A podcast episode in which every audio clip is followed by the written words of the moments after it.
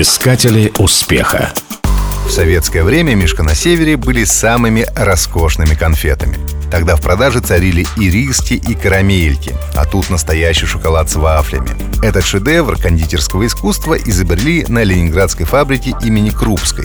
Солидному изделию придумали достойный дизайн.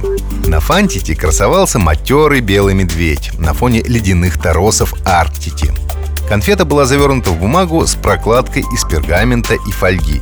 Очень солидно. На обратной стороне значилась надпись выпускается с 1939 года. Даже в 1943 году во время блокады фабрика выпустила 3 тонны этих конфет. Дизайн обертки разработала Татьяна Владимировна Лукьянова. Известная советская художница долгое время сотрудничала с Ленинградской кондитерской фабрикой. Изображение на фантике стало одним из самых популярных брендов сладкого предприятия. Ее кисти принадлежат также подарочные конфетные коробки «Ленинград», «Летний сад», «Космические». Выходит, талантливый мастер и конфетный фантик может сделать произведением искусства. Конфеты «Мишка на севере» имеют прямоугольную форму и залиты шоколадной глазурью.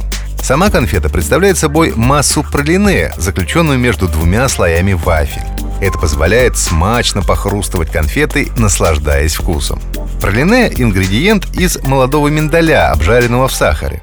И именно орехи придают дополнительный привкус тертому какао. Помимо фабрики имени Крупской, конфеты «Мишка на севере» в СССР выпускали разные предприятия страны. И только в 1995 году исключительное право на бренд получила петербургская фабрика.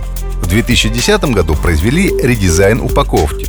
Согласно веяниям времени, суровый северный медведь действительно превратился в мишку, веселого и живого. Он стал напоминать героя компьютерного мультфильма. Это вызвало неоднозначную реакцию среди почитателей конфет. В социальной сети ВКонтакте была даже создана группа в поддержку старого рисованного зверя. Члены группы требовали вернуть родного Мишку. Традиционно под маркой «Мишка на севере» выпускались только шоколадные конфеты. После редизайна стали производить шоколадные батончики, сладкие плитки и шоколад. Так появился молочный шоколад с воздушным рисом и вафельной крошкой. Потом ассортимент пополнил шоколад с безе и соленой воздушной кукурузой. Однако новая вкусовая гамма все равно не смогла заменить тот вкус, который был в 60-х. И грозный медведь среди льдов смотрелся более солидно.